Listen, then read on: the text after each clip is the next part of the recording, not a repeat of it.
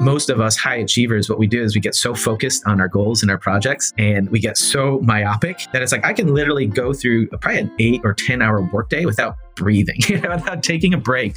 But I've learned, especially during that journey from concussion, that I couldn't do that anymore. And so one of the biggest things I do now is take these little mini breaks throughout my day where about 50, 60 minutes, I set my alarm. I don't even need to set my alarm anymore because I'm more tuned into that. Or if I'm focused on some problem or I'm trying to brainstorm or I'm doodling, right, then I'll actually take a break, even if just like a 30 second, 60 second, five minute break. Because what I've learned, even after recovering from the concussion, a lot of the habits that I didn't have built in, they were culminating, they were adding up all these stressors that eventually, even if I didn't have that physical trauma, something would have happened, right? So I've learned that a lot of the, the you know, kind of hacks that I learned and figured out to heal my brain these are the same things that take my brain to that whole new level. It's all about neuroplasticity when the same principles of neuroplasticity apply, like to heal a brain that's broken, like mine was.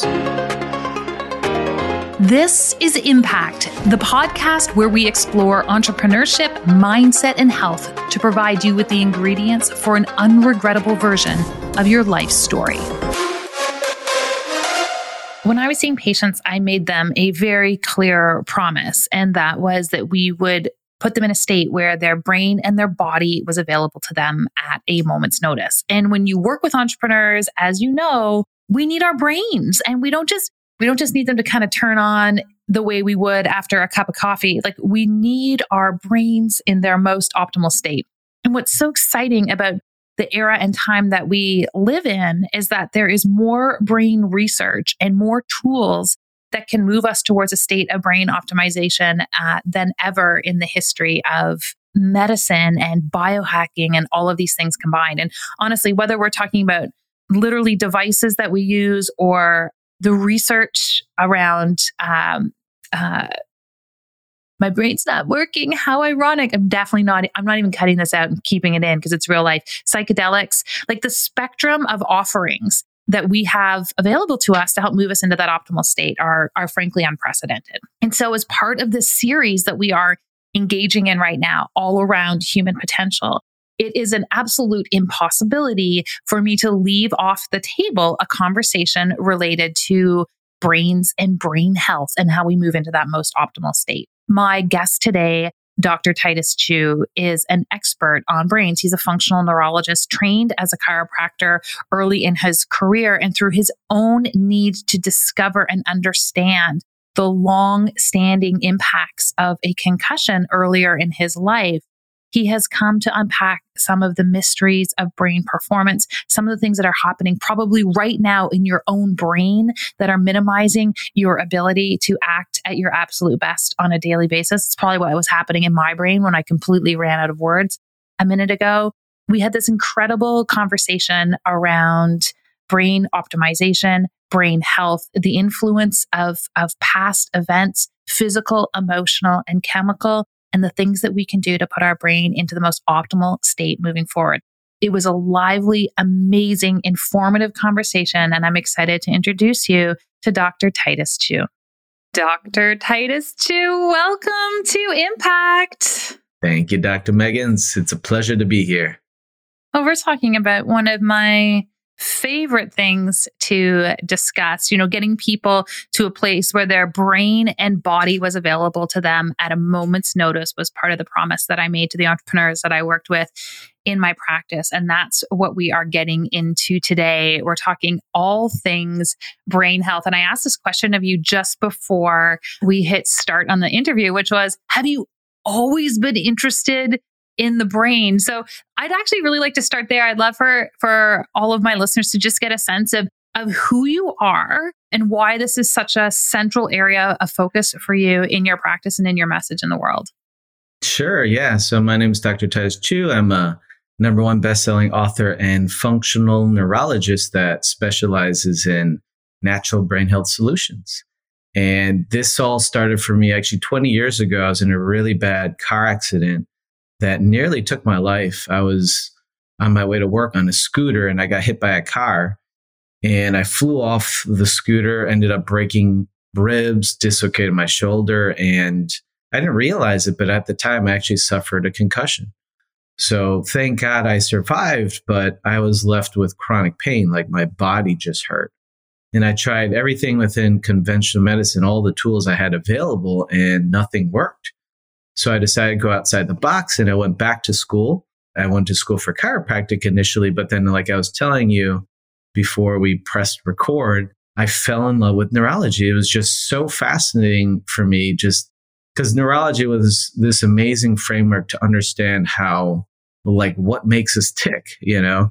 but also as in not only in terms of like personally what makes us tick and you know all our motivations and whatnot but also as a clinician just really understanding some of these mystery brain symptoms my patients even at that time in student clinic would come to me. It's it was such a beautiful framework to be able to understand that and you know work through uh, clinical issues. But that being said so it was really interesting because i was just drawn to neurology.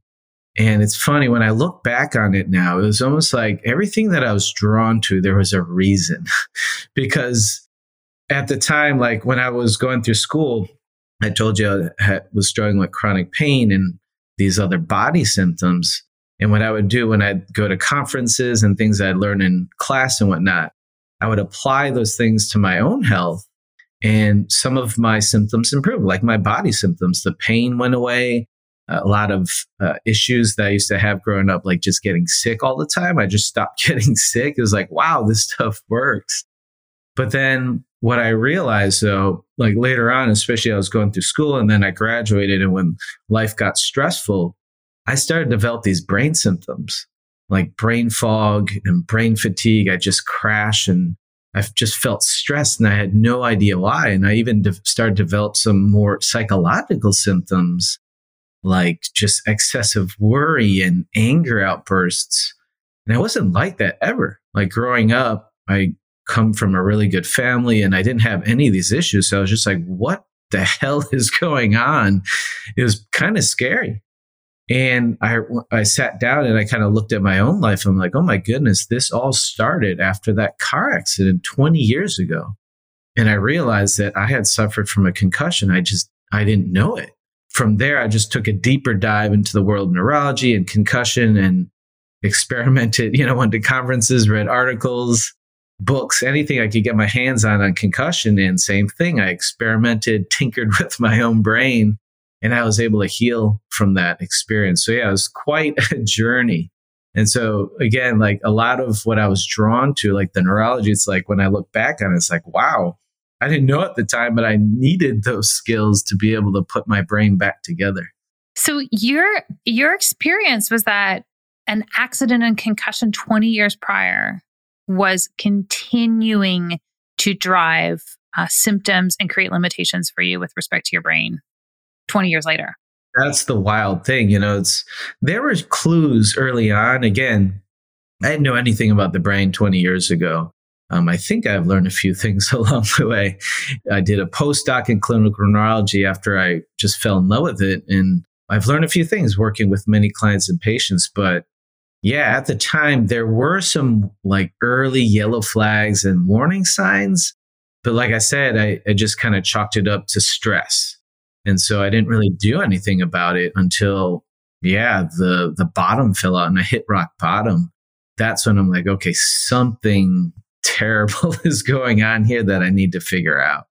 What is happening in someone's brain that the manifestations of, of an injury can still continue to to perpetuate and exist 20 years later? Like, what do we have to know as the average person who could hit their head or sustain an injury at any time about the longevity of sequelae that are possible because of that injury? Like, what is so unique about the brain? Yeah, great question. And that's the thing, it all boils down to brain inflammation.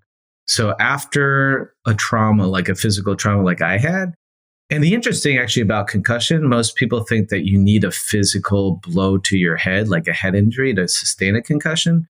You don't. Mm-hmm. I've had patients fall off their bicycle, land on their outstretched arm, and they developed a concussion from that. It's just the is the jolt, the physical jolt to the brain that you can, you know, that force could transduce from your body. Even I've had people in car accidents that had a whiplash end up having a concussion and not knowing why because they didn't hit their head, right? So, anyways, right. there's that physical trauma that happens. And like I said, it doesn't even have to be to your head. But that triggers a secondary insult we call a chemical trauma because you have this physical trauma, you hit your head or strong enough blow to your body. And from there, you have this massive inflammatory response that happens depending on how strong the, the physical injury was and or the baseline level of inflammation you had at the time. And that was the thing. 20 years ago, I didn't have the healthiest lifestyle. I didn't dial in a lot of the habits that I have now that have taken me, my brain to a whole new level. Not only the things I did to heal my brain, but the same principles I'm applying to take, yeah, my life to a whole new level in terms of success. But that being said, at the time, it was I didn't have the healthiest lifestyle. My baseline inflammation, again, this is all looking back, was not at a good place. So I think there was that, and then that perpetuation of that inflammation. But then from there, if you have inflammation in your brain, it can actually trigger, and research shows this inflammation in the body, like in the gut, triggering what we call leaky gut.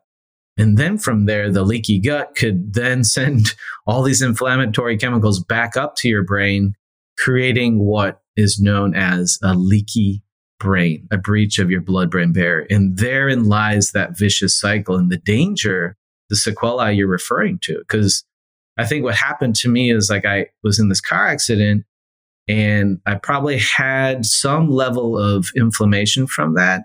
And I was able to manage it. And a lot of the things that I learned in school, more focused on improving my body, the, the health of my body, like I cleaned up my diet a little bit, started taking supplements, you know, cleaning up my lifestyle. That got me back to a better baseline. But I think what was still happening, the barrier that protects my brain, we call the blood brain barrier, that was, that was the weak link. And then after a really massive stressor I had in my life, like this was years after school and after the concussion, boom, my brain just it crashed. I hit rock bottom. It was it was terrible. And it was it was interesting because along the way, you know, from the outside looking in, people probably thought, wow, this guy's got everything going for him, you know, beautiful partner and successful business, traveling the world, teaching other doctors. But I was struggling even before I hit rock bottom. That was the thing. And it was, it was really hard coming to grips with that. And I think I would imagine a lot of people listening to this right now could probably relate. It's sometimes it's you want to show up for other people at the expense of your own health. And again, I wish I know now what I did even then, even being a specialist in neurology about the blood brain barrier. I wish I knew then because there were early warning signs that something was happening that I just didn't make a priority. I think a lot of people listening are are going, whoa, whoa, like back up there because even as I, I this is like this is this is a known secret. I doodle while I am in uh while I'm interviewing people for the podcast. So we have inflammation, then we have a variety of things that can trigger inflammation, and then from that inflammation we have dissolution of the of the blood brain barrier. And you may play with that order mechanistically. And then I think people are listening to this and they're like, can we just rewind for a second and talk about this blood brain barrier and what do you mean it becomes leaky? Because that sounds like the kind of thing that would kill you, not dysregulate you. So, can we get actually like really clear and granular when you're talking about a leaky blood brain barrier? What does that mean? all throughout our bodies. And I'm I would love to see your doodles. I'm so curious when you said that. Is it like you're actually doodling or you're taking notes? Oh yeah, right now oh, we can't. I only have a pencil. It's not. It's not good. I have to like pull it back up. But the doodle will continue. I'll show you the final product. Cool. No, yeah, I, I do. I do that as I doodle as well. I do doodle. Anyways, so the the blood brain barrier. We have all these barriers throughout our body, right? We have a gut barrier that probably a lot of people have heard about, and we have a lung barrier, we have a skin barrier, and we have a brain barrier. So we call the blood brain barrier. And the blood brain barrier is a single cell layer that protects our brain from the outside world. So we have a skull, obviously, that protects our brain from external forces, but our blood brain barrier actually protects us from internal forces. So things like bacteria or viruses or toxins or even inflammatory compounds we call cytokines that are floating around in our bloodstream. Our brain is our most precious and fragile organ. And so, you know, we have this barrier that protects us from these things floating around inside our bloodstream. That's what we call the blood brain barrier. Just like with the gut barrier, it's fragile, right? The blood brain barrier is a single cell layer made of these endothelial cells as well as pericytes and astroglia and glial cells, but it's very fragile. And physical trauma, like from a concussion or even a strong blow to the body, can actually create micro tears in your blood brain barrier. But that's the thing, right? So a lot of people listening to this might be like, or some people might be like, hmm, I wonder, I have car accidents and maybe I've had a concussion. But the thing with the blood brain barrier, it's also susceptible to chemical traumas. So things like toxins, things like inflammation. Actually, what's really interesting about the barriers, I'm going to geek out a little bit here. Like there's what we call zonulin that's found in our gut barrier. It's this regulatory protein that when you have a leaky gut, it increases the levels and so, so on and so forth in your blood. But that molecule looks very much like the molecules in what we call the tight junctions in our blood brain barrier, meaning even things like a gut or digestive imbalance can lead to a leaky brain where you have these micro tears. And then from there, those compounds, those pathogens that shouldn't be allowed in our most precious, you know, VIP area of our our brain, right? that VIP club that the bouncers are like on, you know, high, high guard all the time. If you have a micro tear and these substances get crawling, you know, get in, it activates this massive inflammatory response. So there's these immune cells that kind of crawl around our brain. It's kind of creepy, I know, but they're called microglia cells and they're kind of surveying our brain and nervous system all the time to make sure those things aren't there that shouldn't be there. And if you have a tear or micro tear of your blood brain barrier, once those things get in, then those, those immune cells just wreak havoc. Not only do they wreak havoc to neutralize whatever pathogen or toxin, but they also, there's collateral damage to your own brain. And I'm pretty sure that's ha- what happened with me, right? And that's the thing, like, it's not just physical trauma. You can also have, you know, either leakiness of your brain or even just like you might not have a micro tear, but just like the stressors on the blood brain barrier over time from a chemical stressor, right? Like we said, a gut inflammation or toxins, or even get this, Megan, mental emotional stressors can also trigger a leaky brain. I was going to ask about that. I was like, what about emotional trauma? Because that can trigger responses in other places of the body. So massive. There's yeah, there's this whole research like chain that I've been geeking out about recently where you have corticotropin releasing hormone, which is part of that whole stress response. Right. That can activate what were what are known as mast cells, these other types of immune cells. And mast cells have been shown to create leaky brain. So I see this all the time where I talk to patients or clients and they're like, yeah, I never had a concussion, but after this chronic stressor I had, just like boom, something happened. My brain got really slow and sluggish. I couldn't focus. I couldn't concentrate. You know, I work with a lot of high achievers in my practice, like a lot of entrepreneurs and go getters. And they're just like, even though they never had a concussion, they're just like, yeah, I can't like focus anymore. I can't uh, do my job. I can't follow through. And these people they prided themselves on their brain function. Like they're like right. the reason they attribute a lot of their success is because they had really sharp minds and brains. And then after even, yeah, not necessarily a physical trauma like what happened to me, but a mental emotional stressor. But that's actually, like I said before, in retrospect, for me, there was that initial physical trauma. Right. But what really did me in wasn't another physical trauma. It was actually this culmination of chemical stressors like inflammation, like I had a gut infection, and a mental emotional stressor. The the buildup of that, boom, my brain just it tanked, right? And I hit rock bottom. What are some of the other things that we do to ourselves, alcohol and others, that like are consistently problematic for our brain? Because I, I, I suspect alcohol, that there are things that we do over and over again as a society or as a cohort of high achievers that are actually like they're really problematic. And I would say this with my patients I don't care what you do once a year, I care what you do every day or every week. Those are the things that are really going to have that cumulative uh, impact, notwithstanding my setting you up around the alcohol piece. What are some uh, comment on that for sure? But what are like, what else are we doing to ourselves that we should be aware of?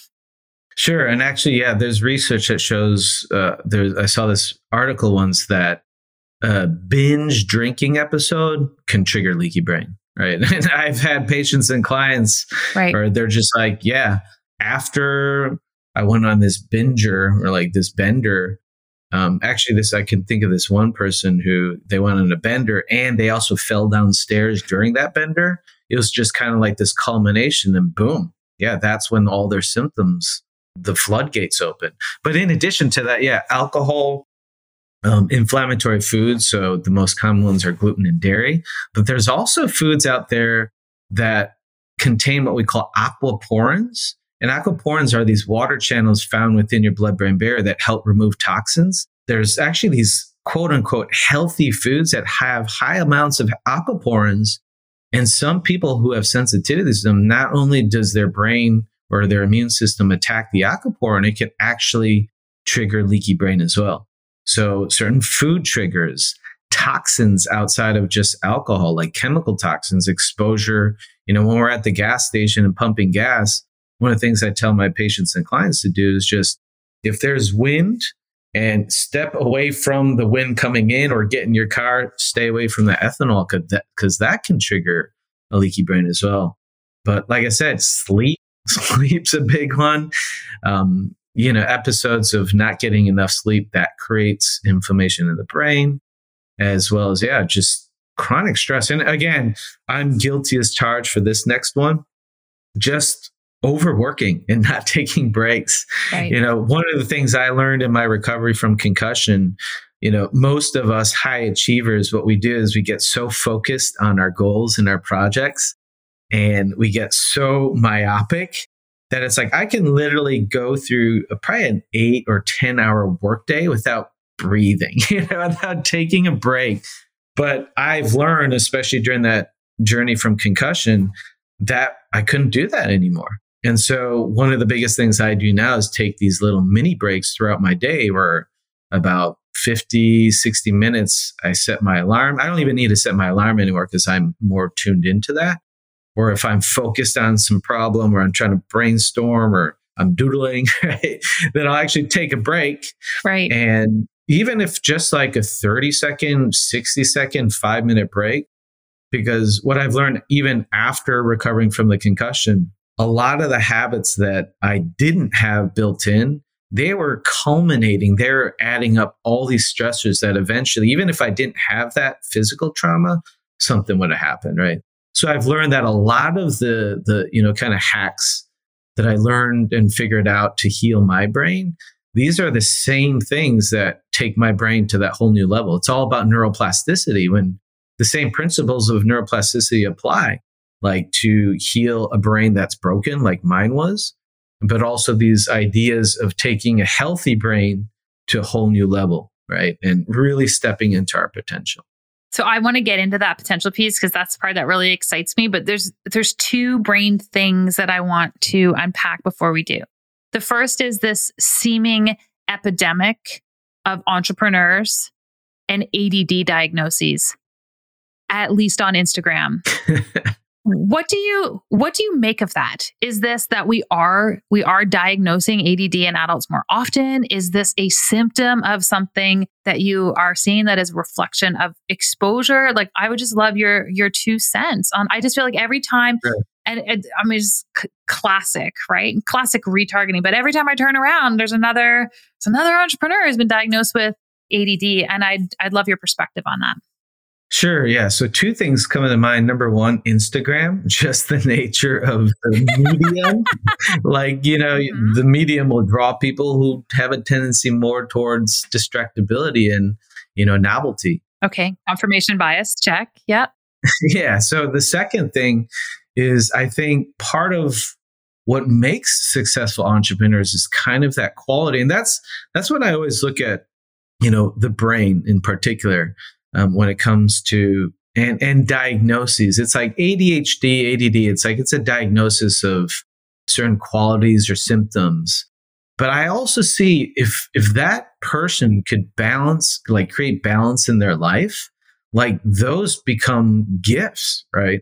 And the ability to like make connections between things that like see the big picture, make these really fast connections. I think I really believe that it's partly due to that as well. But that's the key. It's about finding balance.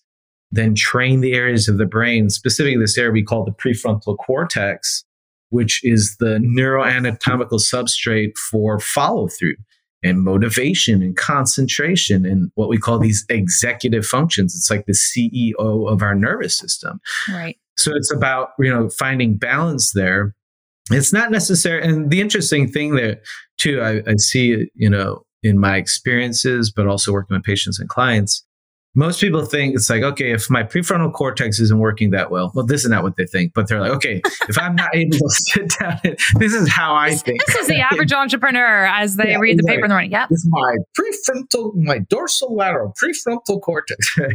so for me, it's like, yeah, if a person's like, okay, I really need to sit down, I need to focus, I need to concentrate, you know and I, I, really think it's a lot of the way we've been ingrained in society unfortunately. Mm-hmm. the best way to do that isn't to sit down and force yourself and discipline yourself to do that. The best way to do that is actually to move your body. And the research shows that too with these kids like a lot of kids who have like quote unquote add adhd or behavioral problems even the best way to address that isn't through like discipline and punishing them and making them sit down. The research shows that when you give them more recess, like naturally what ends up happening, their brain, then all of a sudden they have the bandwidth in their prefrontal cortex to sit down, yeah. pay attention, and not act out. And there's actually neurology that explains that this whole the area of the brain I just described, the prefrontal cortex, which houses these executive functions, guess what? It also houses part of our movement pathways. There's this whole neural network related to movement we call the prefrontal cortex with the thalamus, the cerebellum, and basal ganglia. That those areas of our brain allow us to move, to coordinate our movements, and anticipate things.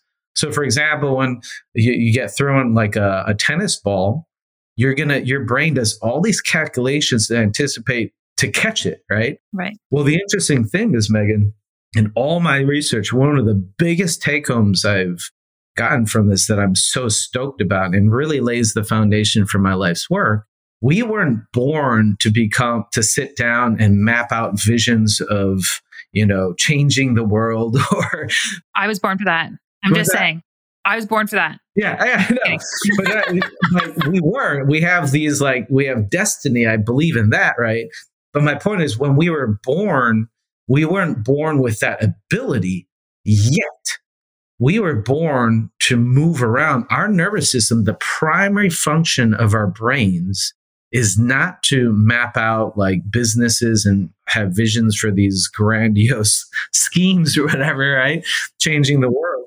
Again, I disagree. No, I'm just but kidding. no, hear me out, right? Our brains, our number one purpose of our brains is to help us navigate the physical world.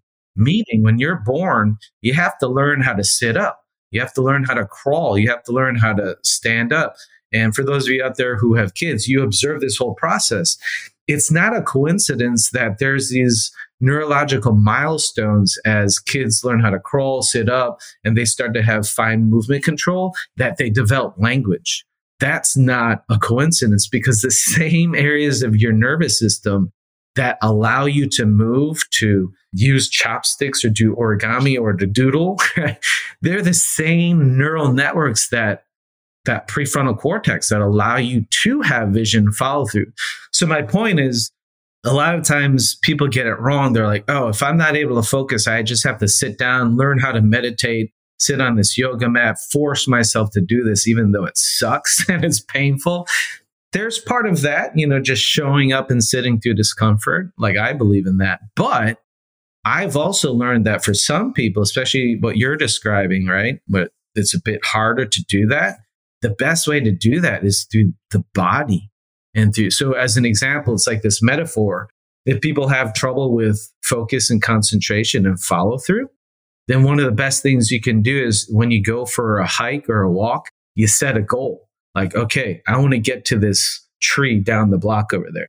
all right, I want to get to this uh, landmark uh, a mile or two away. Because when you do that, you actually activate specific neural networks called the central executive network. That's all about focus, follow through motivation. So rather than sitting down and doing all this, I'm the same way. I need to move my body.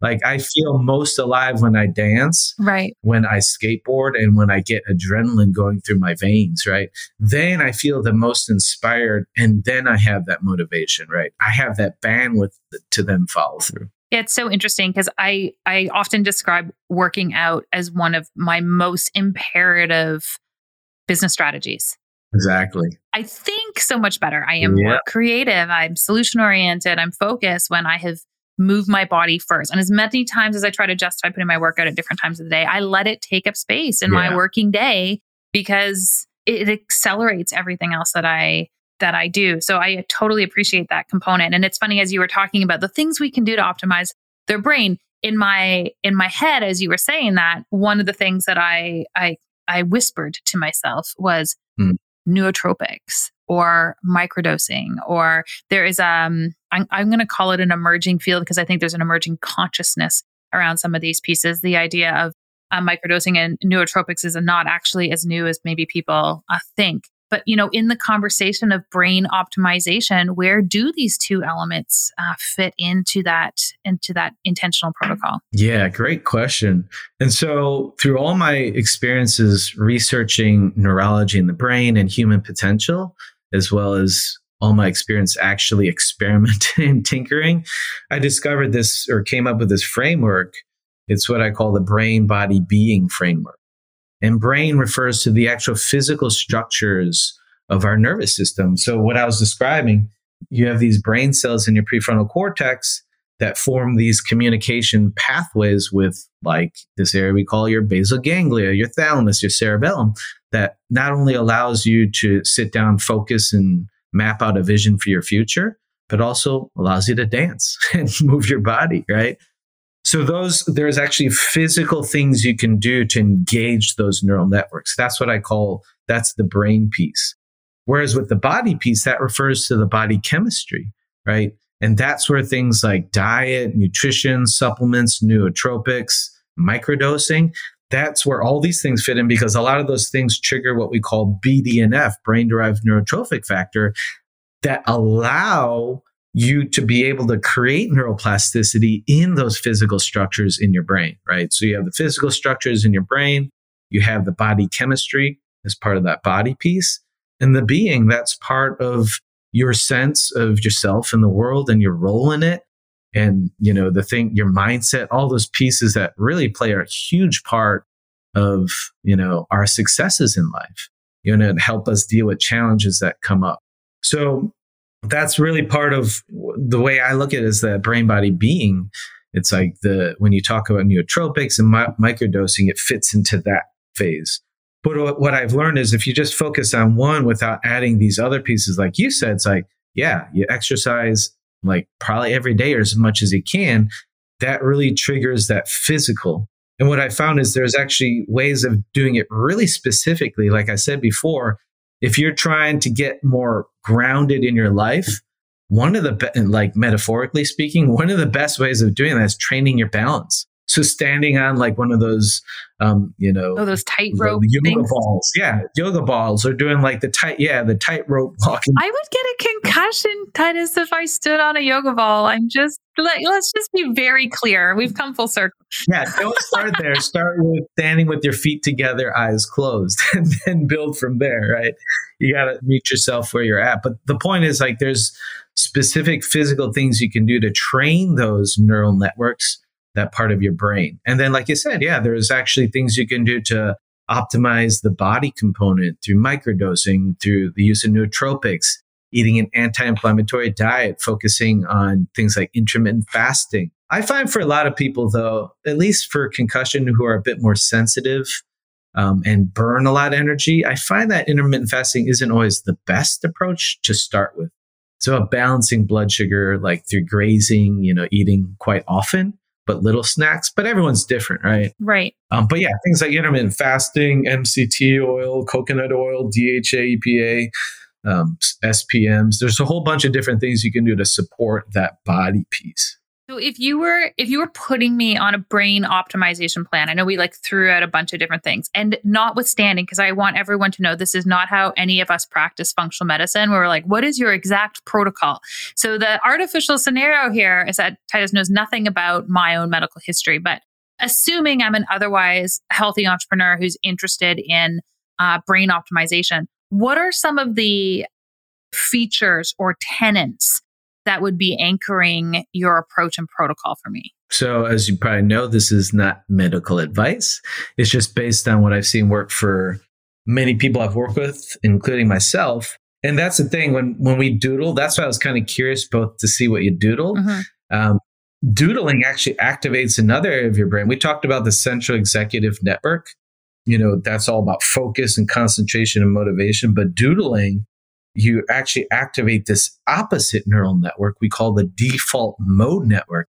And that's the area of our nervous system related to creativity, insight, intuition, and healing. That's where we have the aha moment.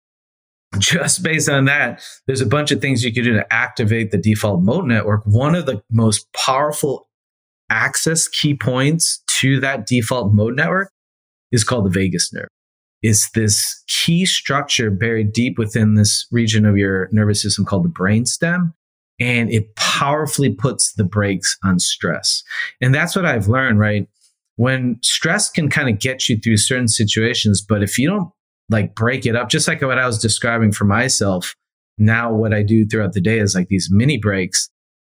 That I think about it, I'm toggling between these two neural networks. Like if I'm super focused on something throughout the day, then what I need to do is something like doodling, something like sitting under a tree, waiting for an apple to fall on my head, right? Getting an insight or taking a bath or taking a, a, shower, just doing something that doesn't require any mental or physical or emotional exertion.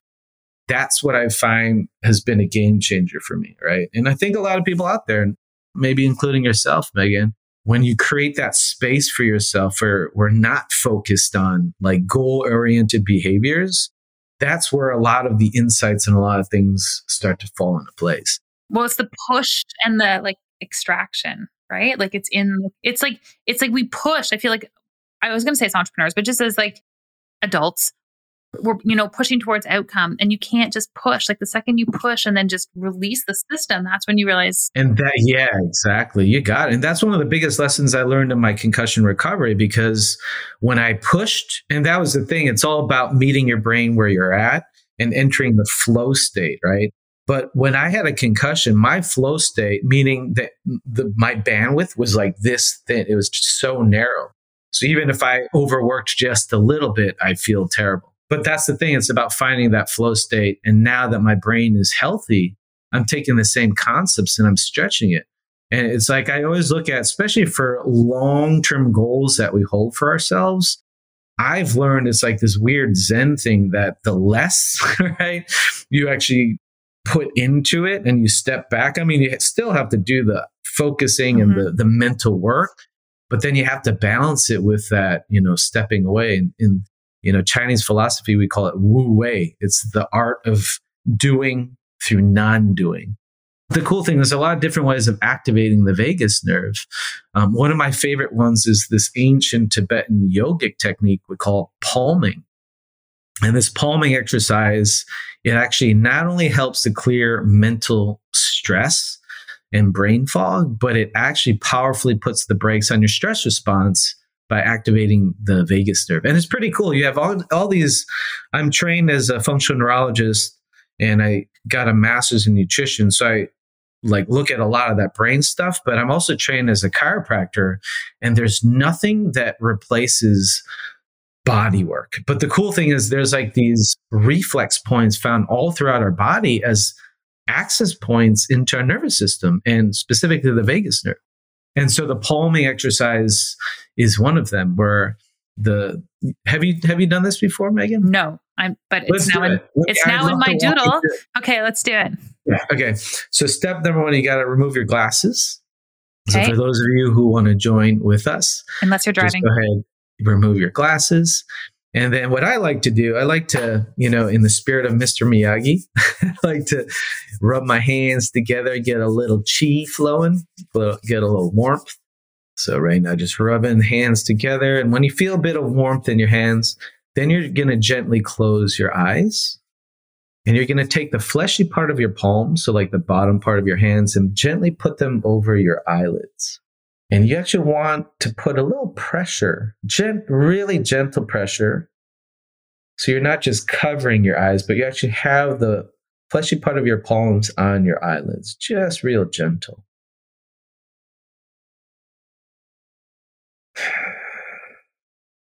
And the pressure you want to apply is the same amount of pressure you put on an egg yolk. So really gentle.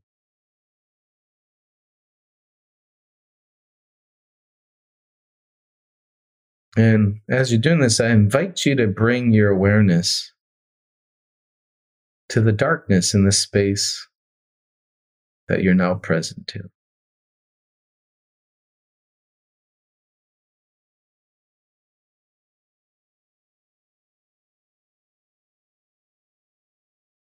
And you can take a few deep breaths in and out.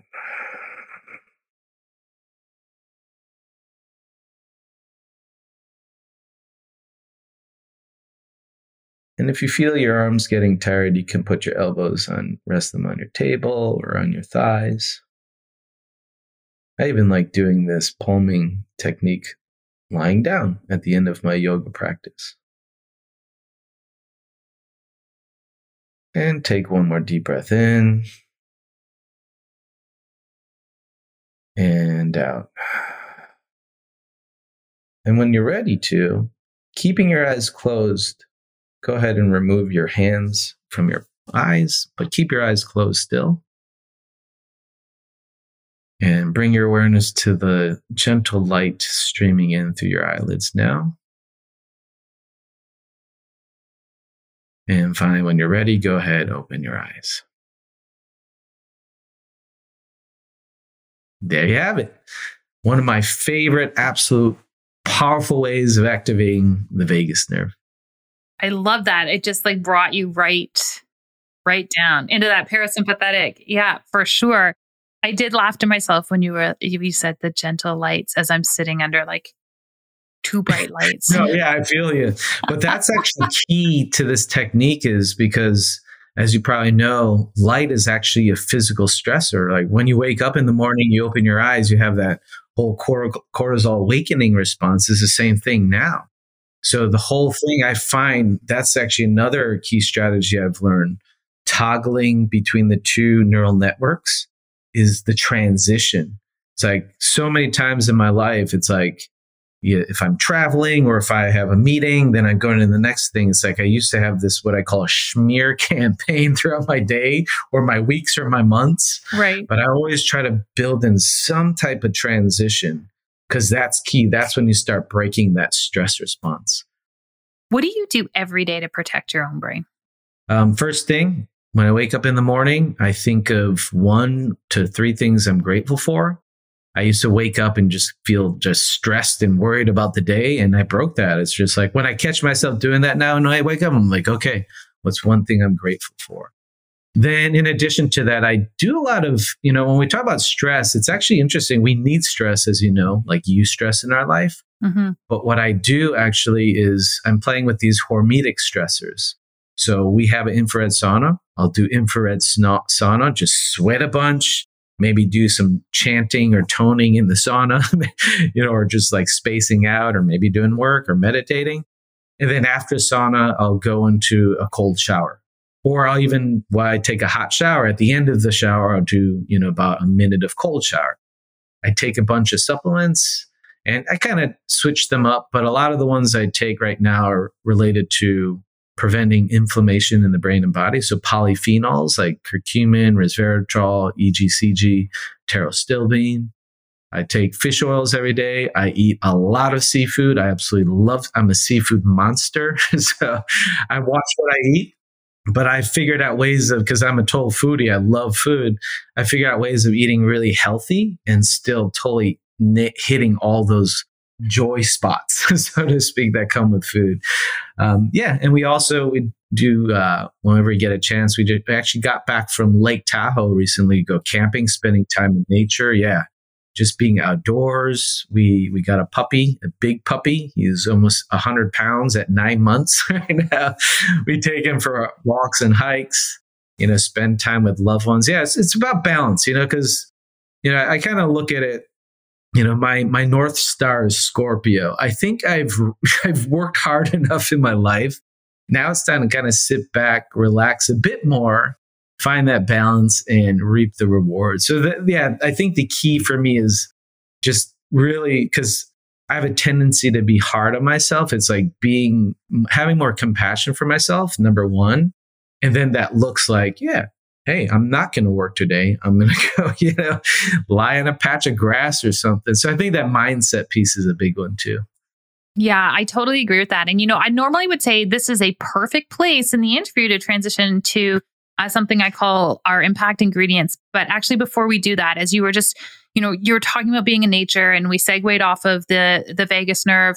I'm wondering do you, do you use HRV or other metrics to measure sympathetic tone uh, as it pertains to the brain or recovery? Like, do you have any of those kinds of biohacking tools that you use to measure where people are at or yourself? Oh, yeah, definitely. Yeah, definitely. So there's a lot of, as you guys know, and as you know, there's a lot of gadgets out there to measure. Like HeartMath's a really good one, and there's the Oura Ring that a lot of people use as well. And there's actually these biofeedback ones that not only can measure that, but actually do something. You know, as you probably know in, in practice, there's like what we call passive therapies where a person just shows up and they're kind of taking care of. And then active ones. HeartMath's a really good one because you got the biofeedback, but you kind of have to put your energy into it. Um, so a lot of what I use for my clients, especially when they just need to like that downtime, are more passive therapies. So there's different types of vagal nerve stimulators where they just send the good healing juices into your nervous system and you don't have to do anything except press play. So I, I really, I dig those a lot. Cause again, I, just like you, I'm sure expend so much mental energy right day in, day out where we just need to like unplug. A hundred percent. So yeah, so a lot of those devices to measure them, like you said, but also to um, vagal nerve stimulators. There's actually these bone conducting headphones.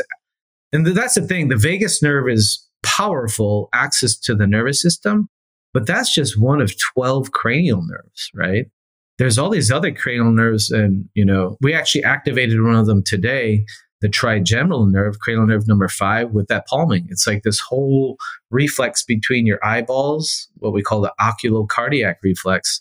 There's my point is there's all these other cranial nerves through our senses, sight, sound, smell, taste, touch, that you could hack your nervous system completely naturally, even without like these fancy gadgets and stuff. So the, the key is again finding out which are the weak links in the nervous system and which do our brains crave because that's when you start to see those quantum leaps, not only in healing, but also in our potential. I totally love that. And, and you again gave me a perfect segue uh, to a nature of questions that I call our impact ingredients. So these are these are more rapid fire questions, or just like where we get to have a a sense of who you are, how you make decisions, some of the things that you do in your life, and my first question to you on this is what is your unwavering health commitment to yourself? My unwavering health commitment to myself.